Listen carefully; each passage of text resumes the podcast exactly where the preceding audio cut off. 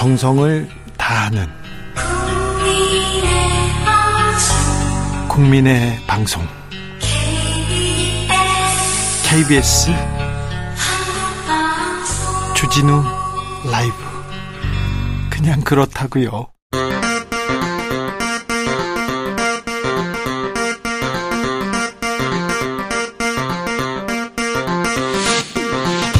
주진우 라이브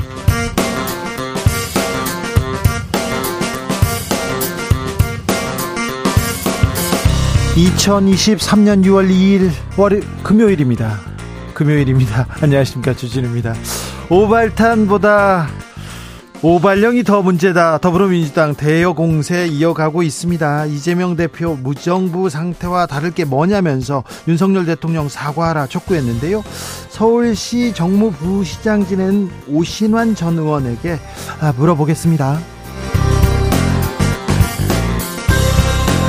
이번 오발령 사태로 시민들 혼란 컸습니다. 한편으론 전쟁에 대한 경각심 일깨웠다. 전쟁 나면 다 죽겠다. 평화가 답이다. 이런 반응도 나왔는데요. 전쟁의 역사에서 우리는 무엇을 배워야 할까요? 애국 미남단에서 살펴보겠습니다. 임기를 두 달 남기고 면직된 한상혁 전 방송통신위원장 후임에 이동관 전 청와대 홍보수석이 유력하다는 보도 나왔습니다. 언론단체에서는 방송 장악을 위한 폭거다 반발하고 있는데요. 기자들의 수다에서 짚어봅니다. 나비처럼 날아 벌처럼 쏜다. 여기는 주진우 라이브입니다.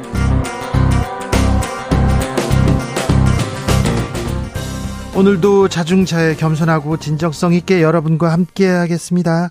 금요일입니다. 네. 금요일까지 오셨으면 한 주 잘 오신 겁니다. 네. 고생 많으셨습니다. 그런데, 아, 요즘은요, 좀 힘들어요. 밥 먹고 커피 먹으면 2만 원이 넘어요. 부담이 큽니다.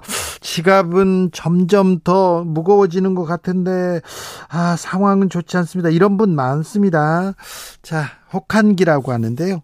혹한기, 경기 혹한기에 내가 경제부 장관이라면 이재용이라면 자 세계 갑부라면 뭘 할 건지 거창한 그림 한번 아, 그려보겠습니다. 커피 쿠폰 보내드리겠습니다.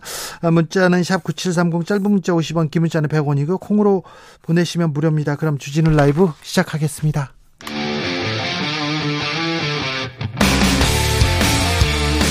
탐사보도 외길 인생 20년 주 기자가 제일 싫어하는 것은?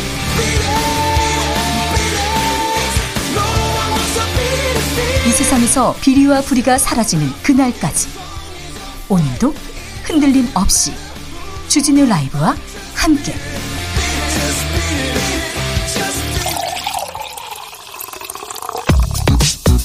진짜 중요한 뉴스만 쭉 뽑아냈습니다. 주스 정상근 기자 어서 오세요. 안녕하십니까. 물가가 다시 올라갈 것으로 한국은행에서 보고 있네요.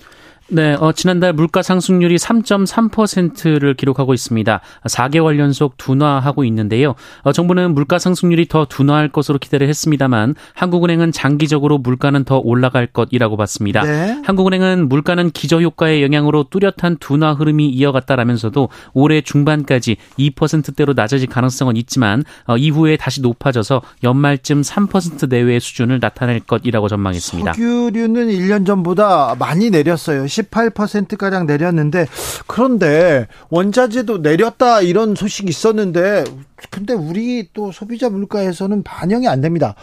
오를 때는 막 따라오르고요. 내릴 때는 안 내려요. 이걸 어찌해야 될지.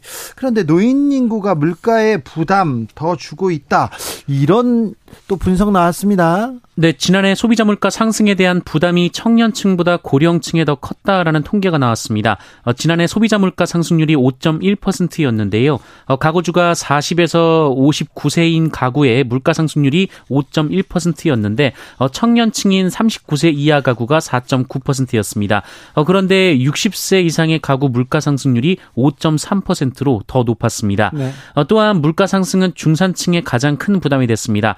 소득 중위 60%의 지난해 연간 물가 상승률은 5.2%로 평균보다 높았는데요.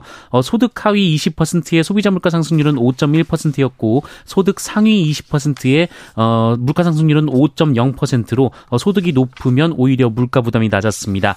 아, 다만 해당 통계는 통계청의 국가 승인 통계는 아니고 어, 실험적 통계입니다. 요즘은 뭐 만 원짜리 한 장 들고 가면 슈퍼에서 살 게 없어요 이런 얘기 하던데 얼마 전에 제가 어, 김치 사 먹었는데요. 저 조그만 김치, 조그만한 김치 있잖아요. 라면 먹을 때 2,500원이 넘더라고요. 와. 네, 많이 비쌉니다. 네. 와, 못 먹겠더라고요. 네, 제 김치를 2,300원에 사시는 건 어떻게 해요? 네. 2,300원이요? 네. 아, 비싸요. 조금 담아 드리겠습니다. 네, 알겠어요. 네. 2,400원에 파실 거죠? 네. 네. 만 원, 10만 원짜리 가지고 가서도 네, 살 게 없다 이렇게 계속 얘기 나오는데 아, 물가는 좀 신경을 써, 써야 될 것 같습니다. 더 많이 신경 써야 됩니다. 지금 서민들 어려워한다. 민생 어 챙기고는 있냐 이렇게 이런 우려 계속 나옵니다. 경찰이 건설 노조 집회와 관련해서 30명 가까이 입건했습니다. 네, 지난달 서울 도심에서 열린 민주노총 건설노조의 1박 2일 총파업 결의대회와 관련해 경찰이 당시 집회에 참가한 조합원 등 총 29명을 입건하고 오늘 민주노총 집행부 3명을 소환해 조사했습니다. 어, 집회 및 시위에 관한 법률 위반 피의자 신분인데요. 어, 경찰은 이들이 결의대회를 열면서 집회 주최자 준수사항을 위반하고 경찰의 해산 명령에 불응했다라고 봤습니다. 우리나라 집회처럼 이렇게 평화로운 집회도 없는데 아, 아무튼 뭐 불법이다. 이게 법을 위반하면 무조건 잡아드리겠다. 이렇게 지금 엄포를 놓고 있습니다. 건설노조는 경찰 고발하겠다는 방침입니다. 네, 민주노총 건설노조와 302개 노동 시민단체가 모인 양해동 열사 공동행동은 오늘 고 양해동 씨 분향소를 철거한 경찰 책임자를 직권남용, 재물 손괴 등의 혐의로 고발하겠다라고 밝혔습니다. 아, 이들은 경찰청 앞에서 기자회견을 열고 추모는 불법이 될 수 없으며 분향소 설치는 집시법 신고 대상도 불법 적치물도 아니다라고 밝혔습니다. 아, 또한 경찰 수뇌부가 노동자 죽이기에 앞장서고 집회 자유를 부정한다며 윤익은 경찰청장의 사퇴를 요구하기도 했습니다.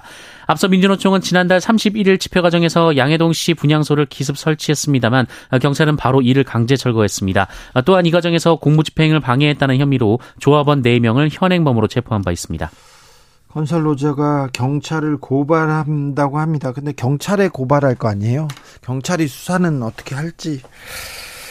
민주당에서 건설 노조 관련해서 TF팀을 만들다고요?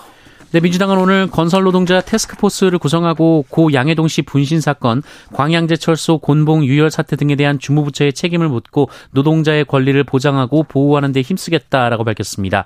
어, 박강원 원내대표는 노동자를 적으로 간주하고 대응하는 태도에 분노한다라면서 공권력이란 이름의 폭력은 결코 용납될 수 없다라고 말했습니다. 선관위 간부의 자녀들이 선관위에 채용된 사례가 더 나왔습니다.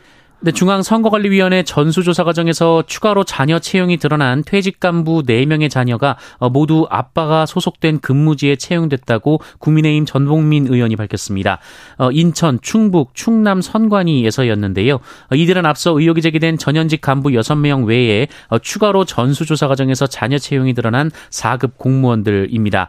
어, 시도선관위 4급 공무원은 통상 과장직을 맡고 있고 근무지 변경을 하지 않기 때문에 이들이 근무할 당시 자녀가 채용됐을 것으로 추정된다고 전봉민 의원 측이 밝혔습니다. 아, 이 실체를 좀 정확하게 알려야 될 것 같습니다. 이런 불공정이, 이런 몰상식이 어디 있습니까? 선관위와 감사원이 이 전수조사를 놓고 충돌하고 있습니다. 네, 중앙선거관리위원회는 오늘 자녀 특혜 채용 의혹 관련해 감사원의 직무 감찰을 수용하지 않기로 했다라고 발표했습니다. 어, 선관위는 그간 국가기관 간의 견제와 균형으로 선관위가 직무 감찰을 받지 않았던 것이 헌법적 관행이라며 헌법 제97조의 감사원의 감사 범위에 선관위가 빠져 있다라고 밝혔습니다. 어, 선관위는 다만 국회 국정조사, 국민권익위원회 조사, 수사기관의 수사에는 성실히 임하겠다라고 밝혔습니다. 어, 그러나 감사원은 정당한 감사 활동을 방해하거나 거부하는 행위라며 어, 감사원법에 따라 엄정 대처할 것이라고 밝혔습니다. 감사원은 선관위가 담당하는 선거 관련 관리, 집행 사무 등은 기본적으로 행정 사무라면서 선관위는 행정기관이므로 감사 대상이라고 주장했습니다. 윤석열 대통령 박민식 보훈부 장관 임명했습니다. 네, 윤석열 대통령은 오는 5일 공식 출범하는 국가보훈부 장관에 박민식 현 국가보훈처장을 임명했습니다. 박민식 장관은 검사 출신으로 18, 19대 국회의원을 지냈습니다. 한상혁 위원장이 해임된 방통위 요직에 감사원 출신 인사가 임명됐어요? 네, 방송통신위원회가 신임 사무처장에 조성은 감사교육원장을 임명했습니다. 감사원 출신이 방통위로 갔다고요? 네, 방통위 사무처장은 1급 이상 고위 공무원으로 방통위 사무처 직원들이 오를 수 있는 최고위직으로 꼽혔고요. 어, 그동안 내부 승진이 관리해였다고 합니다. 어, 사무처장 자리에 감사원 출신이 선임된 것은 2008년 방통위 출범 이후 처음 있는 일입니다. 어, 특히 조성은 신임 처장은 행정고시 출신으로 2009년부터 2011년까지 이명박 정부 민정수석실 행정관으로 일해왔습니다. 어, 차기 방통위원장으로 거론되는 이동관 대통령실 대외 협력 특별 보좌관도 이명박 정부에서 홍보수석을 지낸 바 있고요. 이 방통위원장 자리가 공석이 되면서 위원장 직무대행을 맡은 김효재 상임위원도 이명박 정부 정무수석 비서관 출신입니다. 이명박 정부 민정실에 어, 다른 행정관이 있었습니다. 한동훈 법무부 장관이 그, 그 이명박 정부의 민정수석실에 또 있었죠. 감사원에서 최근에 좀 너무 정치적인 감사가 이루어진다 이런 불만이 많았었는데요. 이 그 주요 인사가 지금 방통위로 갑니다. 이건 뭘 의미할지 저희가 2부에서 자세히 좀 따져보겠습니다. 윤석열 정부가 북한 독자 제재하겠다 발표했습니다. 네, 정부는 오늘 북한 정찰 총국 산하 해커 조직 김숙희를 대북 독자 제재 대상으로 지정했다라고 밝혔습니다. 북한이 위성을 발사한 지 이틀 만이고요. 앞서 정부는 북한이 위성을 발사할 경우 응분의 대가를 치르게 할 것이라고 밝힌 바 있습니다. 감사원 얘기 하나 더 하겠습니다. 감사원에서 전현희 국민권익위원장 감사 이렇게 했는데요. 계속됐죠. 근데 문제 없다는 결론 나왔습니다. 네, 감사원이 지난해 7월부터 국민권익위원회와 전현희 위원장에 대한 감사를 벌였으나 결국 결격 사유는 인정되지 않았습니다. 근 1년간 했어요. 네, 감사원은 어제 최재 원장을 포함한 7명의 감사위원이 참여한 가운데 전현희 위원장에 대한 감사 결과를 의결했는데요. 어, 주요 의혹에 대해 전부 문제가 발견되지 않았거나 법리상 문제 삼기 어렵다라고 결론 내렸습니다. 어, 감사원은 다만 감사를 통해 드러난 권익위 직원들의 일탈 행위에 대해 징계를 요구하고 권익위의 주의를 통보할 것을 전해져 통보할 것으로 감사원에서 전해졌습니다. KBS KBS에 대한 감사가 있었죠. 아주 아, 6개월, 7개월 강도 높은 조사가 있었는데 문제 없다는 결론 나왔었거든요. 그러니까 정치적이라는 지적 받는 거 아닙니까? 조금 너무 봐도 티나지 않습니까? 그런데 그 감사원의 요직을 지낸 사람이 하, 방통위로 간다. 음. 이태원 참사와 관련해서 자기 역할을 못한 사람이 있습니다. 박희영 용산구청장 구속됐죠. 그런데 보석을 호소하고 있습니다. 네, 이태원 참사에 부실하게 대응했다는 의혹으로 기소된 박희영 서울 용산구청장이 법원에 참사 여파로 정신질환을 앓고 있다며 보석 석방을 요청했습니다. 박희영 구청장 측 변호인은 오늘 첫 보석 신문에서 피고인은 상당한 고령이라며 사고 직후 충격과 사고를 수습하는 과정에서의 스트레스로 신경과에서 처방받아 진료를 받는 상태라고 주장했습니다. 박희영 구청장은 올해 62살입니다. 박희영 구청장 측은 수감 후 상태가 악화돼 불면과 악몽, 불안장애, 공황장애에 시달리고 있다라고 했고요. 어, 치료에 매진하고 있지만 부족한 상태라고 주장했습니다. 네. 박희영 구청장은 참사 당일 안전관리 계획을 세우지 않고 상시 재난안전 상황실을 적정하게 운영하지 않은 혐의, 어, 부실 대응을 은폐하기 위해 직원을 시켜 현장 도착 시간 등을 허위로 기재한 보도자료를 작성, 배포하도록 한 혐의로 지난 1월 구속 기소된 바 있습니다. 네. 참사 희생자 그리고 어, 가족들 주변 사람들한테 진실을 좀 진실을 알리고 그 다음에 반성하고 이런 모습이 좀 먼저 된 상태에서 몸이 좀 아프다 이런 얘기도 했으면 할 텐데 그런 생각도 해봅니다. 정유정 씨는 어떻게 됐습니까? 네, 어, 살인을 해보고 싶었다라며 부산에서 20대 또래 여성을 살해하고 시신을 훼손, 유기한 혐의로 구속된 정유정이 오늘 검찰에 송치가 됐습니다. 어, 정유정은 검찰 송치를 위해 오늘 오전 경찰서 유치장에서 나왔는데요. 이 모자와 마스크로 얼굴을 가린 채 취재진 앞에 섰고요. 이 범행 당시 제정신이 아니었다라며 피해자 유가족에게 정말 죄송하다라고 말했습니다. 네, 여행 가방을 이렇게 끌고 이렇게 가는 장면이 CCTV에 이렇게 찍혔는데 너무 경쾌해서 참 소름이 끼쳤습니다. 이와는 좀 별개로 어, 정유정 네. 제가 좋아하는 작가이기도 한데 엄청 소설을 멋있게 쓰시는 분이 있는데 그리고 또 다른 유정 제가 아는 이유정 기자는 엄청 훌륭한 기자도 있었는데 아 유정이라는 이름이 좀 피해 안 봤으면 하는 생각도 조금 듭니다. 이 사건은 다른 데서 너무 조금 흥미 위주로 보도하고 있어서요. 저희가 조금 지나가면 아, 정유정 이 사건은 우리한테 어떤 의미를 갖는지 저희가 자세히 짚어보도록 하겠습니다. 음, 서울시 의회가 학교별 기초 학력을 공개한다 이런 조례를 만든다고요? 네, 만들었는데요. 예. 어, 일단 대법원이 이에 대해 집행정지를 결정했습니다. 어, 서울시 교육청은 서울시 의회 관련 조례에 대해 효력정지 집행 신청을 낸 바 있는데요. 네. 어, 서울 학생들은 해마다 3월에서 4월 학교장이 필요하다고 판단한 경우 이 기초학력 진단을 받는데 어, 이는 외부의 결과를 공개하지 않습니다. 네. 어, 그런데 서울시 의회가 관련 조례를 통과시키면서 갑자기요. 네, 공개를 하라는 조례를 통과를 시키면서 논란이 됐는데 어, 이에 조희연 서울시 교육감이 거부권을 행사했으나 시의회가 다시 조례 안을 의결했고 어, 김현기 서울시 의장이 조례를 공포했습니다. 어, 그러나 대법원은 위법 소지가 있는 조례가 일단 시행되면 향후 무효 판결이 났을 때 혼란을 일으킬 수 있다는 어, 서울시 교육청의 신청 취지가 타당하다라고 봤습니다. 네. 서울시 의회 아, 막 이렇게 학력을 공개하는 거는 안 된다. 이렇게 법원이 제동을 걸었습니다. 20세 이하 남자 축구 월드컵 대표팀 8강에 올라, 올라갔습니다. 아시아에서는 우리 팀만 8강에 올라갔습니다. 네, 오늘 아침 치러진 U20 월드컵 대회에서 우리 대표팀이 에콰도르를 3대 2로 제압하고 8강에 진출했습니다. 네. 이 전반 11분 이영준 선수의 선취골, 19분 배준호 선수의 추가골로 우리 팀은 점수를 2대 0으로 벌렸는데요. 예. 하지만 에콰도르도 만만치 않았습니다. 이 전반 36분 쿠에로 선수의 골로 에콰도르가 한 점을 따라 붙었는데 어, 이에 우리 대표팀은 후반 시작하자마자 이 최석현 선수가 또 헤딩골을 터뜨리며 한 점 더 달아났으나 후반 한점더 따라왔지만 우리가 또 이겼습니다. 자, 네. 8 강전은 나이지리아.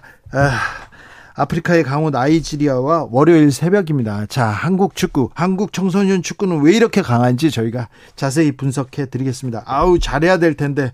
아, 훌륭합니다. 멋집니다. 우리 대표팀. 주스 정상근 기자 함께 했습니다. 감사합니다. 고맙습니다.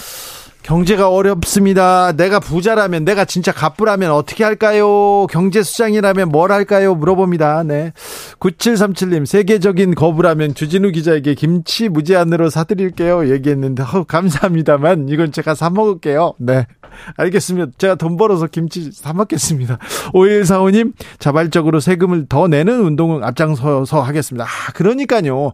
내가 로또 당첨되면 나는 나눌 거야. 기부할 거야. 그런 사람들 많고 내가 부자라면 그럴 거예요. 여러분이 부자가 돼야 되는데 아 지금 부자들 말고 여러분이 부자가 되면 참 세상은 따뜻해질 텐데 한정숙님 재벌이 된다면요 저소득층 전기요금 대납해 주겠습니다.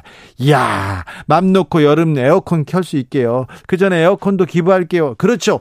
한정숙님의 이, 이 재벌 됐으면 하고 제가 바라겠습니다. 기도하겠습니다. 1053님 시위하시는 노조원들 손해보는 비용 좀 보존해 드리고 싶네요. 그러니까요. 네. 이렇게 따뜻합니다. 홍승표님, 세계적인 가프라면요. 배고른 아이들 업계, 아이들을 위한 무료 급식소 운영하고 싶습니다. 맛있는 음식 주려고요. 4988님, 간병민비 때문에 그 힘들어하는 국민들에게 지원하겠습니다. 9560님, 제가 경제수장이라면 주진우 라이브를, 주진우 라이브를 매일같이 듣고 방송에서 이야기 나오는 대로만 하겠습니다. 아, 네. 아, 여러분들이 부자가 돼야 되는데, 여러분들이 갑부가 돼야 되는데, 그럼 세상은 진짜 아름다워질 텐데, 여러분들이 그렇게 되길 제가 기, 기원하고 있다는 거 아시죠? 교통정보센터 다녀오겠습니다. 유하영 씨.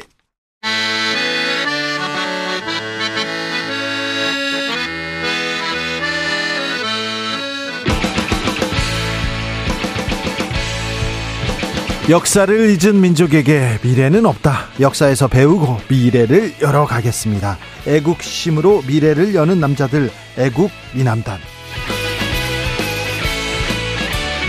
애국 미남단 1호 역사학자 전호영 교수 어서 오세요. 네, 안녕하세요. 그리고 오늘은 특별히 상명대학교 역사 콘텐츠학과 류한수 교수 모셨습니다. 안녕하세요. 네, 안녕하십니까. 처음 뵙겠습니다. 네, 잘 오셨습니다. 네, 고맙습니다. 아, 이틀 전 새벽에 아우 두, 두 선생님들 놀라셨죠. 경계 경보인지 뭔지 삐 하는 소리가 아우 깼어요. 저도 어, 저는 네 번 소리를 들었어요. 네 번이나요? 처음에는 사이렌 소리가 들렸고. 아, 그렇죠. 어, 그다음에 방송도 들었고. 예, 경계 경보 들렸고. 네. 그다음에 방송 소리 들렸고. 네. 비행기 날아가는 소리 들렸고. 어, 네. 음, 오발령이라는 소리 또 들렸고. 그러니까 오발령 소리는 안심하는 소리였기 때문에 네. 앞에 네 번은 굉장히 음. 긴장되는 소리들이었어요. 네. 교수님은요? 예, 저는 처음에 그러니까 그 상당히 그 듣도 보도 못한 그러니까 듣지 못한 소리가 나서 네. 놀랬었는데 그다음에 이제 내용 보고 옛날 기억이 나는. 나 초등학생 그냥 국민학생 때였죠. 네. 공습경보 훈련생들 나고 그랬었는데 저는 이제 어 뭐 그런 거보다 했었는데 생각을 해 보니까 요즘 젊은 분들은 한 번도 경험해 보지 못한 상황이라서 음. 상당히 놀랬지 않았을까 하는 생각이 들었습니다. 저는 초등학교 저학년이었겠네요. 3학년 때부터. 맞습니다. 예, 예. 예, 고등학교 때까지 매달 그 훈련을 했거든요. 근데 예. 소용이 없었어요. 왜냐하면 이제 제가 받은 훈련은 아. 책상 밑에 기어 들어가서 비닐 뒤집어 쓰는 것밖에 없었어요. 예, 예. 그러니까 경기 경보가 나왔는데 네. 저 어떻게 해야 되는 거? 지하철로 가라는 건지 가야 될지 옥상으로 음. 가야 될지 공원으로 가야 될지 도대체 무슨 경계인지를 알 수가 없는 상황이니까. 그러니까요. 게다가 현대 도시들 특히 서울 같은 도시들은요. 음. 이 전쟁이 정말 취약해요. 그렇죠. 예. 네, 이제 물을 구할 수가 없고 음. 전기 나가면은 도저히 아파트에서 어떻게 할 수도 없고 예. 이런 상황에서 경계 경보 발령을 내리고 대피하라고 해봤자 네, 어디 갈 데가 없어요. 어, 그 전쟁 전문가들이 이렇게 시뮬레이션을 해보면 어, 북에서 뭐 미사일을 발사하고 그러지 않습니까? 그럼 예. 2, 3분 안에 예. 서울에 다 도착한답니다. 예. 그리고는요 수백만 명이 몇 시간 안에 예. 어, 숨질 수도 있다고 합니다. 음. 아, 그래서 이걸 어찌 해야 되나? 아, 전쟁 나면 다 죽겠구나. 그런 생각 하는 분들 많았고요. 우리는 뭘 어떻게 해야지? 그리고 아, 아 평화가 정말 답이구나. 이 얘기를 계속 하는데, 아, 이, 이 사건에서 좀 배워야 될 텐데, 배워야 될 텐데, 전쟁은 막아야 된다. 이런 생각을 좀 해봅니다. 자, 오늘의 공부 주제는 전쟁입니다. 전쟁. 우리는 전쟁을 떼어놓고 살 수 휴전국가 아닙니까? 그래서 그렇죠. 역사 속에서도 아, 6.25 너무 너무 뼈 아픈 일을 겪었지 않습니까? 그래서 이 전쟁은 네. 그래서 배워야 되는데 오늘은 전쟁의 역사에서 뭘 배워야 될지 좀 공부해 보겠습니다. 어, 배워야 되는 건 하나밖에 없어요. 네. 크게는 이제 전쟁은 절대로 일어나서 안 돼요. 절대 안 되죠. 긴장 고조도 안 되고요. 예. 그리고 전쟁과 관련된 격언으로 좀 유명한 것이 그게 있잖아요. 네. 어, 노인이 전쟁을 결정하고 네. 청년이 전쟁에서 죽는다. 예. 이런 얘기들이 있고요. 아, 게다가 이제 우리가 2차 아, 세계대전, 우리 이제 한국 전쟁, 그리고 베트남 전쟁, 이라크 전쟁은 좀 작은 규모의 국지전이었다고 좀 예. 상대적으로 봐야 될 것 같고요. 이런 전쟁들을 20세기에 다 겪었는데, 어, 전쟁 상황만이 문제 아니, 문제가 아니라 전쟁 이후의 상황도 굉장히 끔찍하고 참혹하죠. 그 전쟁의 아, 그렇죠. 피해를 극복하는 과정이 우리가 공식적으로 6.25 전쟁에서 남북한에서 이제 사망한 사람이 200만이 넘는다. 전 전체 인구가 3천만 정도밖에 안 되던 시절에 예. 이제 그렇게 얘기하는데 사실 이 전쟁 중에 사망한 사람들에 대한 이제 어, 통계일 뿐이고요. 음. 전쟁 후유증으로 그 이후에 사망한 사람들도 그 이후에 전, 정신적 트라우마를 겪은 사람들까지 합치면 그, 예. 뭐 이루 말할 수 없는 피해를 겪었던 거잖아요. 그러니까 게다가 6.25 때와 지금과는 또 비교할 수 없을 정도로 어, 도시의 상황들이 달라졌어요. 네. 또 이제 전쟁은 주로 도시를 공격하는데 음. 도시의 물리적 환경 자체가 전쟁을 견딜 수 없게 만들어져 있어요. 네. 그러니까 지하철 때문에 땅을 파도 물이 안 나오고요. 음. 모든 이제 생활 설비들이 전기와 결합, 전기나 가스와 결합돼 있기 때문에 이게 끊기거나 이제 파괴되면 음. 도저히 이제 생명을 유지할 수 없는 상태이기 때문에 당장 미사일 폭격뿐만이 아니라 그 예컨대 전기 시설이라든가 상하수도 시설, 가스 시설이 망가지거나 파괴되면 이 천만 인구가 갈 데가 없는 거죠. 네. 그래서 어 뭐라고 얘기를 해도 전쟁은 어떻게든 피해야 된다. 그것이 네. 특히 우리 같은 분단 국가에서는 이제 다른 어떤 것에 우선하는 지상 목표다. 뭐 이렇게 얘기를 해야 될 것 같네요. 음, 전 선생님 말씀에 약간 그말 약간 보태면요. 그 전까지 그 역사학자들이 군사사나 뭐 전쟁사라고 하죠. 근데 보통 이 전쟁을 연구할 때뭐 예, 전략 전술, 무기 체계, 그리고 뭐 이 국가 지도자들의 결정 이런 부분을 주로 살펴왔는데 역사학 연구가 더 진행되고 이제 심화될수록 어, 싸움터에서 병사들이 무엇을 생각하고 무엇을 느꼈는가 그리고 후방에서 민간인들이 어떤 생활을 했고 어떤 감정을 느꼈는가를 연구하게 되거든요. 하면 할수록 이게 뭐 국가 차원에서 더 미시적으로 들어가서 각 동네, 마을, 도시에서 사람들이 얼마나 끔찍한 공포심을 느끼고 큰 피해를 입혔는가가 아주 그 세심하게 드러나거든요. 공부해 보면 공부해 볼수록 절대로 전쟁이 있어서는 안 된다. 이런 생각을 다시 한번 해봅니다. 경계 경보 방송 문자 이렇게 얘기했는데 어, 한국 전쟁 당시에도 대피하라 이런 경계 경보 이렇게 올리고 했습니까? 아니 그건 그 경계가 아니죠. 네. 그러니까 이제 어좀 뭐 전쟁사 전문가가 계시긴 한데 네. 어 비행기가 전쟁에 투입되면서 어 이제 전방과 후방의 구분이 음. 없어져요. 예. 그리고 그런 상황에서 나온 이제 개념이 총력전 체제라는 개념이 나오죠.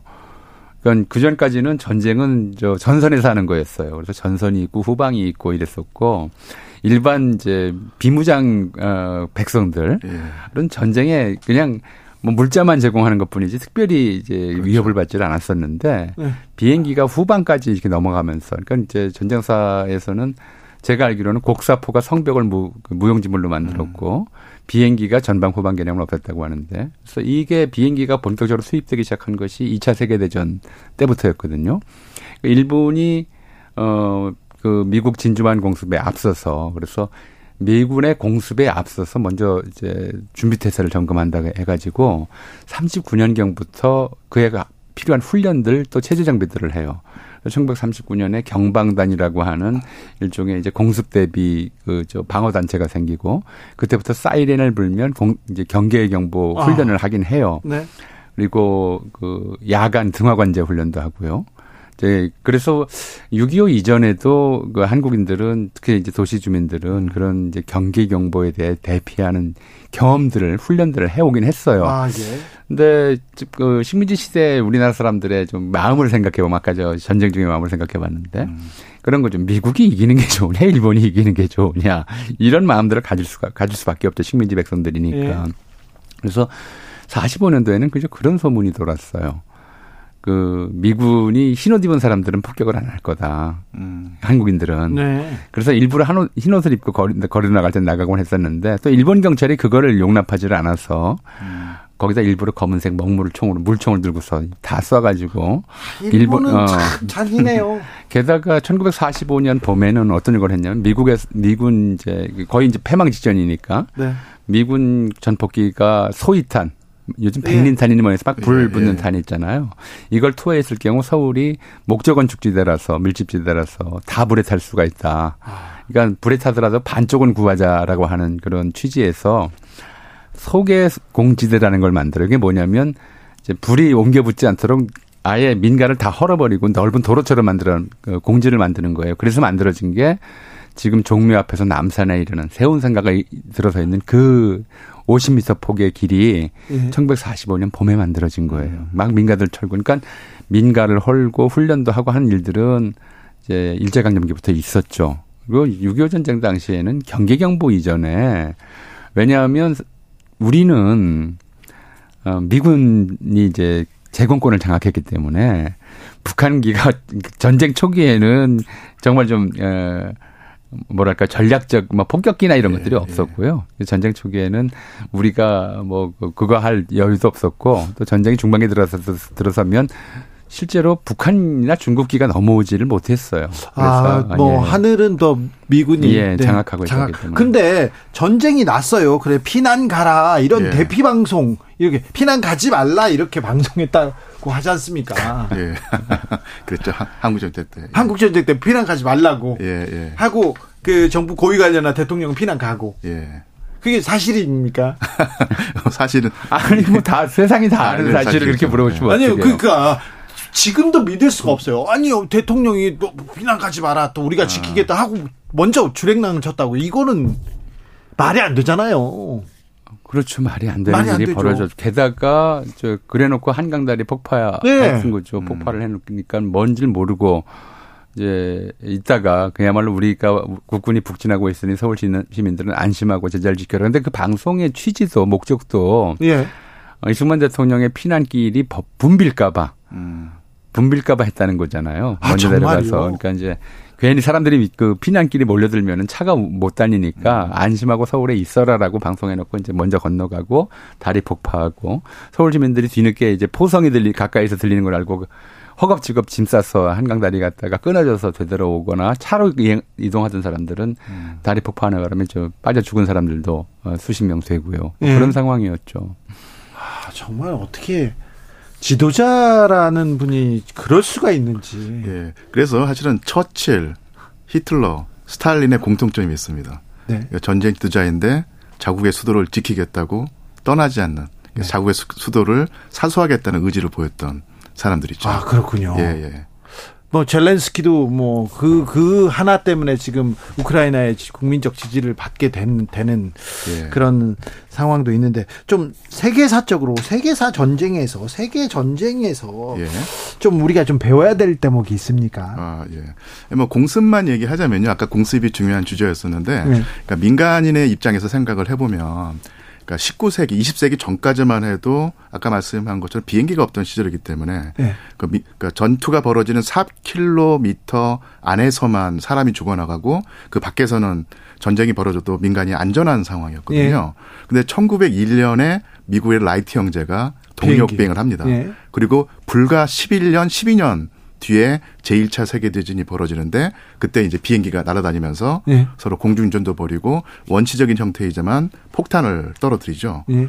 그리고 그 뒤로부터 30년이 지났을 때는 까마득하게 하늘을 폭격기들이 메우고 어떤 도시 전체 일 어떤 구역 전체가 완전히 그 불바다가 되는 상황이 되면서 민간인들이 떼, 떼죽음을 당하는 상황이었죠. 네. 이 정도로 19세기의 그러니까 전근대 사회 전쟁과 20세기 이후의 전쟁은 질적으로 다릅니다. 그러니까 전쟁은 고대부터 현대까지 계속 존재해 왔지만 그렇다고 해서 전쟁의 형태가 똑같지가 않고 19세기 이전의 전쟁, 20세기 이후의 전쟁은 질적으로 달라졌고요. 그 가장 큰 차이점이 그전의 전쟁에서는 군인들만 죽어나갔고 민간인들이 죽는 경우가 별로 많지 않았지만 20세기 이후의 전쟁에서는 군인만큼 어떤 경우는 군인보다 더 많은 비율의 민간인들이 죽게 된다는 것이죠. 차라리 군인이 더 안전하다. 예. 무기가 있으니까 아, 그런 예. 말이 나올 정도죠. 예. 아니 그 전에 임진왜란 때 예. 일본군이 쳐들어와 가지고 민간인 많이 학살했잖아요. 예, 근데 그런 경우가 예. 사실은 그, 그좀 예외적인 경우입니다. 아, 그래요? 예, 그러니까 그 적국의 어떤 그 공격을 받으면서 그러니까 병사들도 극도의 공포심을 느꼈을 때 그런 행위를 한다든지 예. 아니면은 그 옛날에 용병으로 전쟁을 하는데요. 이제 예. 동양과는 서양에서 용병으로 전쟁을 하는데 용병이 그 국가로부터 월급을 받지 못할 때 예. 그때 이제 이이 구역을 적국의 민간인들을 약탈해서 네. 네가 그 받아라. 줬죠. 그러면서 이제 민간인 학살이 벌어지게 되는데 그러니까 20세기 전쟁에서는 체계적으로 바뀝니다. 예. 그러니까 군인들만 적국 민간 군인들만 죽여도 전쟁이 끝나지 않으니까 예. 완벽하게 적을 제압하기 위해서는 적국 군인뿐만 아니라 민간인까지도 해쳐야지 전쟁이 이긴다고 생각을 하고 민간인들을 체계적인 학살 대상으로 삼는 것이죠. 아 그래요? 예, 이렇게 전쟁이 바뀌게 됩니다. 그러니까 파괴 대상도 이제 군수 물자뿐만 아니라 이제 이게 산업하고 연결되어 있기 때문에 예. 군수 산업체, 공장 또 이제 음. 그 광산 예를 들어서 음. 그리고 기본적으로 이제 생, 생활 필수 시설들 이런 예. 것들을 파괴하잖아요. 우리가 이제 두려운 게 그런 거죠. 어 만약에 이제 우리 그 해안가에 밀집해 있는 음. 원자력 발전소가 파괴되면 어떻게 되는가? 그렇죠. 이거는 핵폭탄 터뜨리는 것과 마찬가지예요. 아니 그러니까요. 북한이 이 런 거거든요. 북한이 미사일을 그 원전에다 쏘면요. 그럼 우리는 진짜 괴멸적인 피해를 입을 수밖에 없어요. 그러니까 현대 사회 자체가 그렇게 지금 예. 유 교수님 말씀하신 것처럼 현대전 자체가 전방과 후방의 구분이 없고 전투요원과 비전투요원을 구분하지 않으면서 음. 이제 안고 있는 데다가 현대 사회 굉장히 위험한 시설들이 많아서 네. 폭탄만 무서운 게 아니거든요. 예. 폭탄으로 인해서 파괴될 그 시설들이 과연 음. 어떤 성격이냐가 굉장히 무섭기 때문에 현대전에서 이제 그래서 항상 방공망이라고 하는 게 음. 엄청난 중요성을 갖게 된 거고. 제가 좀 말을 보태자면 이거 19세기 이전 정근대 사회에서는 전쟁이 잦았습니다. 전쟁이 작은 잦은 대신에 자주 일어났지만 전쟁의 피해가 상당히 제한적이었는데 예. 20세기 이후의 전쟁에서는 그 드문드문 일어나는데 한 번 일어나면은 정말로 대규모로 일어나서 뭐 죽어나가는 사람의 수가 예. 뭐뭐 뭐, 그 수십만 명, 수백만 명, 수천만 명 단위다. 수백만 예, 명 단위 이렇게 되는 것이죠. 아이고 전쟁은 피해야 되는데 예. 그런데 우크라이나의 전쟁을 보면 인간의 탐욕이 전쟁을 계속 부릴 것 같아요. 평화의 예. 시대가 끝난 것 같습니다. 어디에서 전쟁이 일어나도 하나도 조금 뭐지? 아 이거 이게 의외다 이렇게 생각하지 생각하는 사람이 없을 수도 있어요. 그러니까 음. 이 전쟁의 시대로 우리가 접어들었나 이런 생각도 해봅니다. 음. 아 그래서 그 20세기의 그 전반기에 큰전 큰 전쟁을 두 번 겪지 않습니까? 네, 세계 1차, 예, 1차 세계 대전과 1차 세계 대전 여파 속에서 2차 세계 대전까지 예. 일어나서 사실은 뭐 그 유럽뿐만 아니라 전 세계가 그 전화에 휩싸이면서 어마하게 어마하게 많은 사람이 죽었는데 어 그 역설적으로 그 2차 세계대전 끝나고 난 다음에 냉전이 그 벌어졌는데 예. 물론 그 제3세계에서도 전쟁이 계속 있었지만 지구 전체적으로 보면은 아직 전쟁이 좀 그좀 잠잠한 상황이었거든요. 그렇죠. 평화의 시대라고 예. 볼수 있죠. 그래서 그 전쟁 냉전 시대에 전 세계 사람들이 어떤 전쟁의 공포를 느끼고 있었지만 실질적으로는 전쟁의 공포를 상대적으로 적게 느꼈던 것인데 21세기에 들어와서 그 흐름이 아직 이어지지 못하고 오히려 어 냉전 시대 때보다 더 이제 안전하지 않은 그런 상황이 됐다고 할 수 있겠죠. 그럼 뭐 이제 외교 정치 외교 하시는 분들은 신냉전 시대를 거쳐서 신열전 시대로 돌입하는 거 아니냐 이런 얘기를 하고 있는데 이미 무기 체계나 이제 살상력이라고 하는 것이 과거와는 비교할 수도 없었어요. 예. 그러니까 아까 이제 그 전쟁사 자체가 전쟁의 무슨 뭐 저 무기 체계라든가 네. 전략 전술이라든가 이런 걸 넘어서서 음. 전쟁을 겪는 사람들의 심리 연구로까지 진행됐다고 말씀하셨잖아요. 예. 예를 들어 그래요. 그러니까 어, 6.25 전쟁이 일어났을 때 낙동강, 낙동강 전선에서 한 두 달 정도 치열하게 싸웠거든요. 네.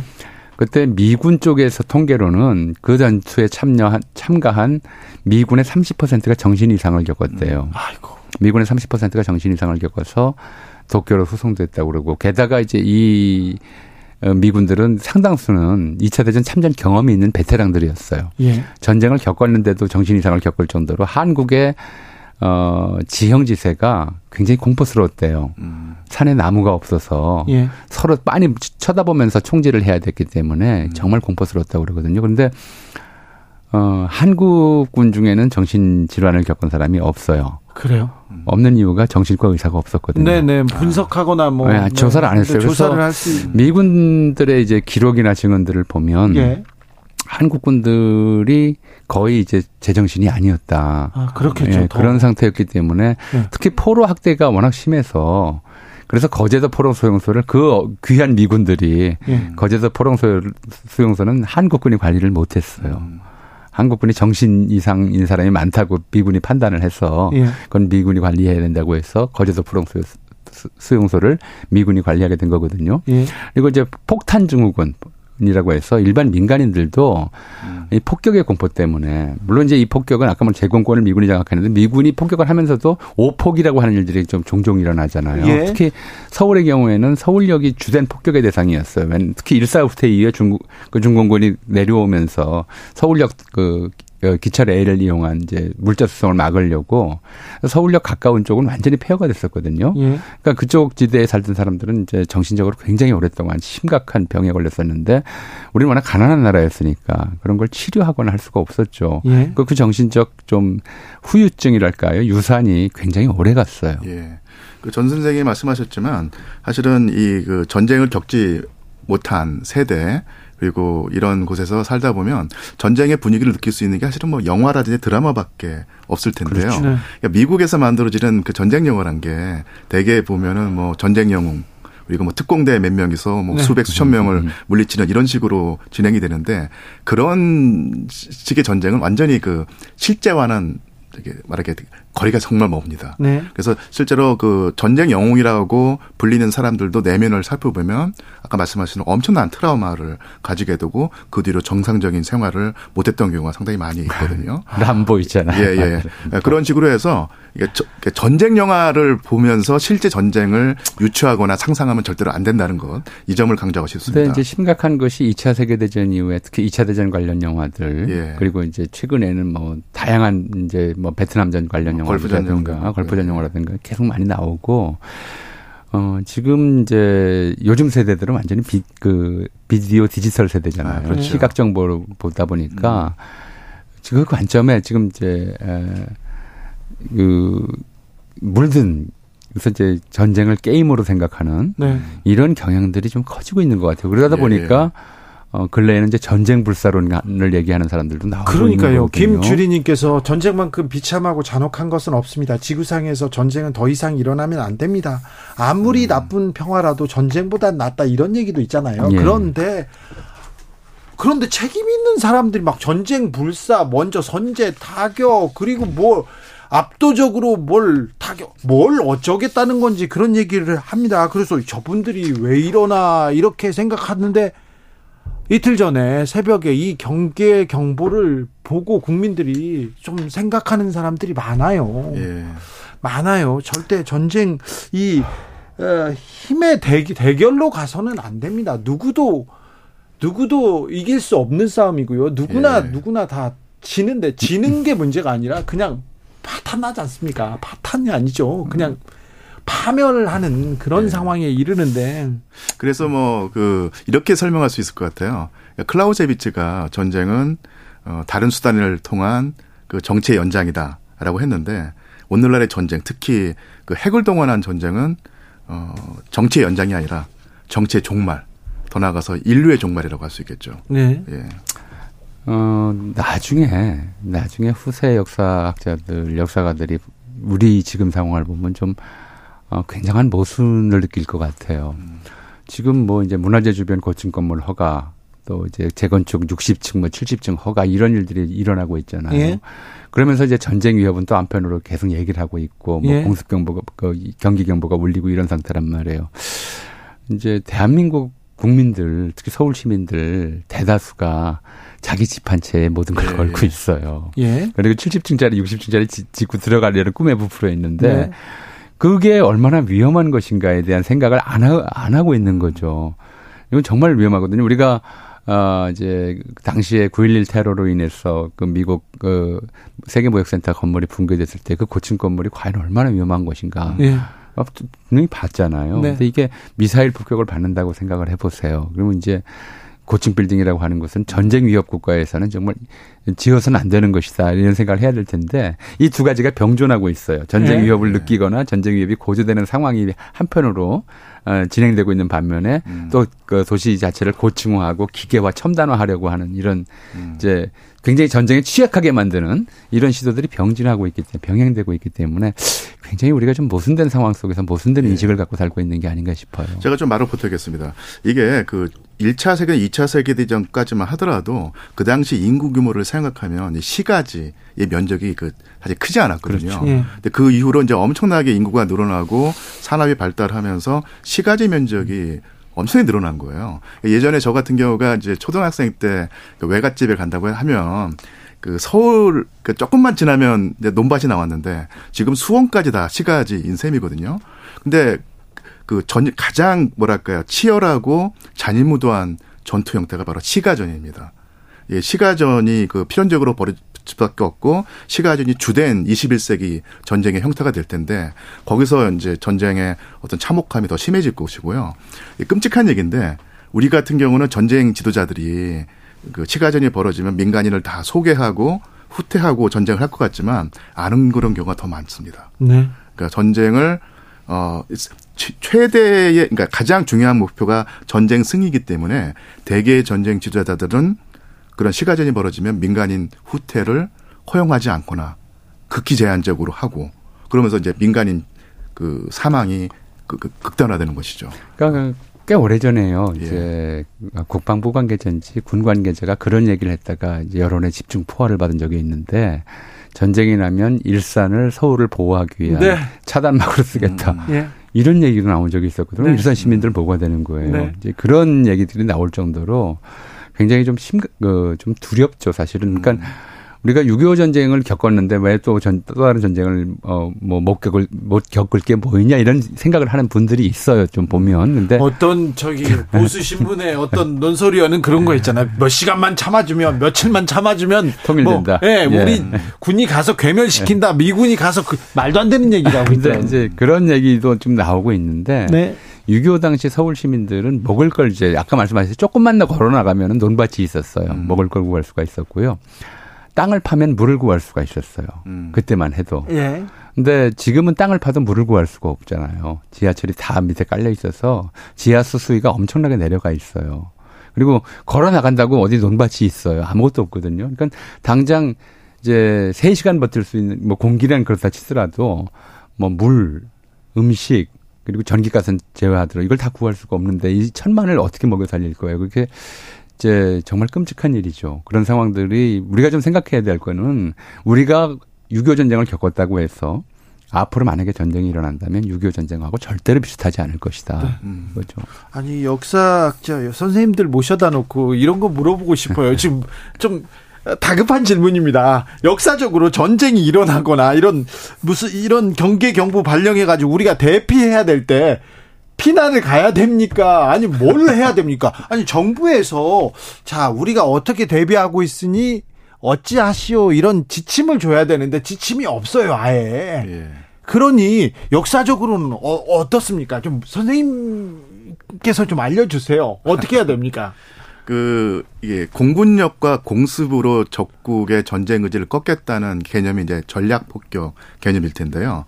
이것을 그 맨 먼저 그 실행에 옮긴 나라가 영국과 미국입니다. 그래서 이제 일본과 독일을 공습하는데 네.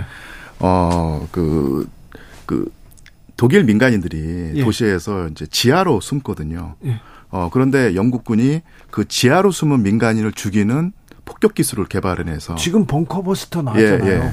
그래서 그 중심 온도가 870도 이상이 되면은 이게 그 자연 발화가 되면서 firestorm이라고 하는데요. 예.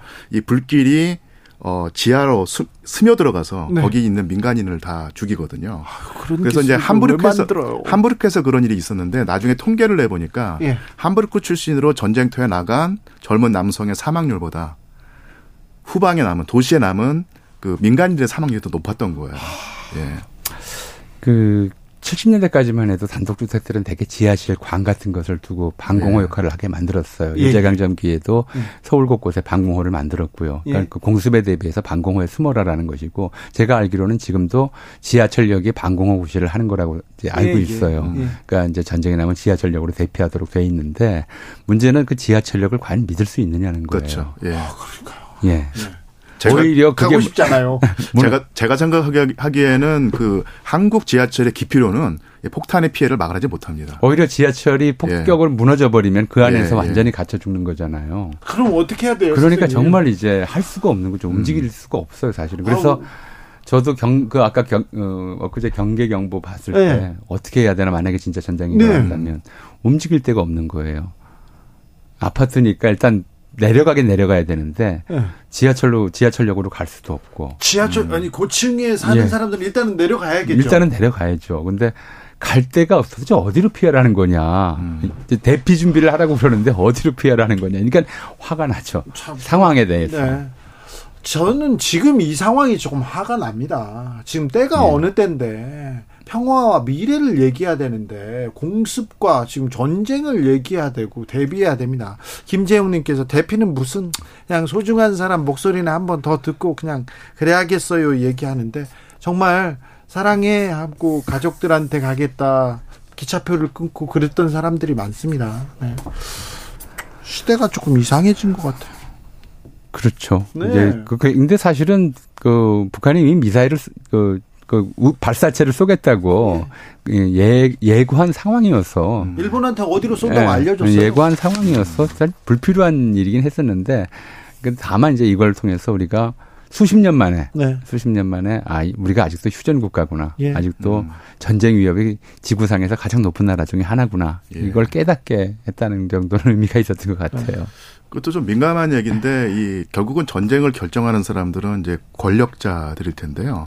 예, 권력자들이 전쟁을 그 막는 방편으로 항상 생각하는 게 동맹입니다.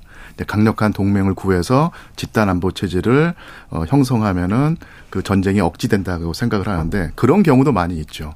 하지만 어, 오히려 그 집단 안보를 통한 동맹 관계 강화를 통한 그 전쟁 억지가 들여 먹히지 않고 오히려 더 큰 전쟁을 부르는 경우가 바로 대표적으로 제 1차 세계대전이거든요. 그러니까 남의 전쟁이 내 전쟁이 되는 예, 맞습니다. 일들이 예. 계속 벌어지는 거죠. 예. 아이고. 그러니까 동맹 자체가 전쟁을 억제한다는 것이 일부분만의 진실이고 네. 오히려 더 큰 피해를 불러올 네. 가능성도 충분히 감안하고 그에 맞는 전략을 짜야 되는 상황이죠. 평화가 답인데 대화해야 되는데 우리는 형제끼리 지금 갈, 나뉜 그런 나라에 살고 있는데 어찌 대화, 평화, 통일 얘기는 없고 대결, 전쟁 이런 얘기만 나와서 좀 슬픈데요. 아무튼 슬픈 게 아니라 무섭습니다. 네, 무서운데요. 네, 아무튼 역사에서 배웠습니다. 전호영 교수님, 유한수 교수님 감사합니다. 네, 고맙습니다. 감사합니다.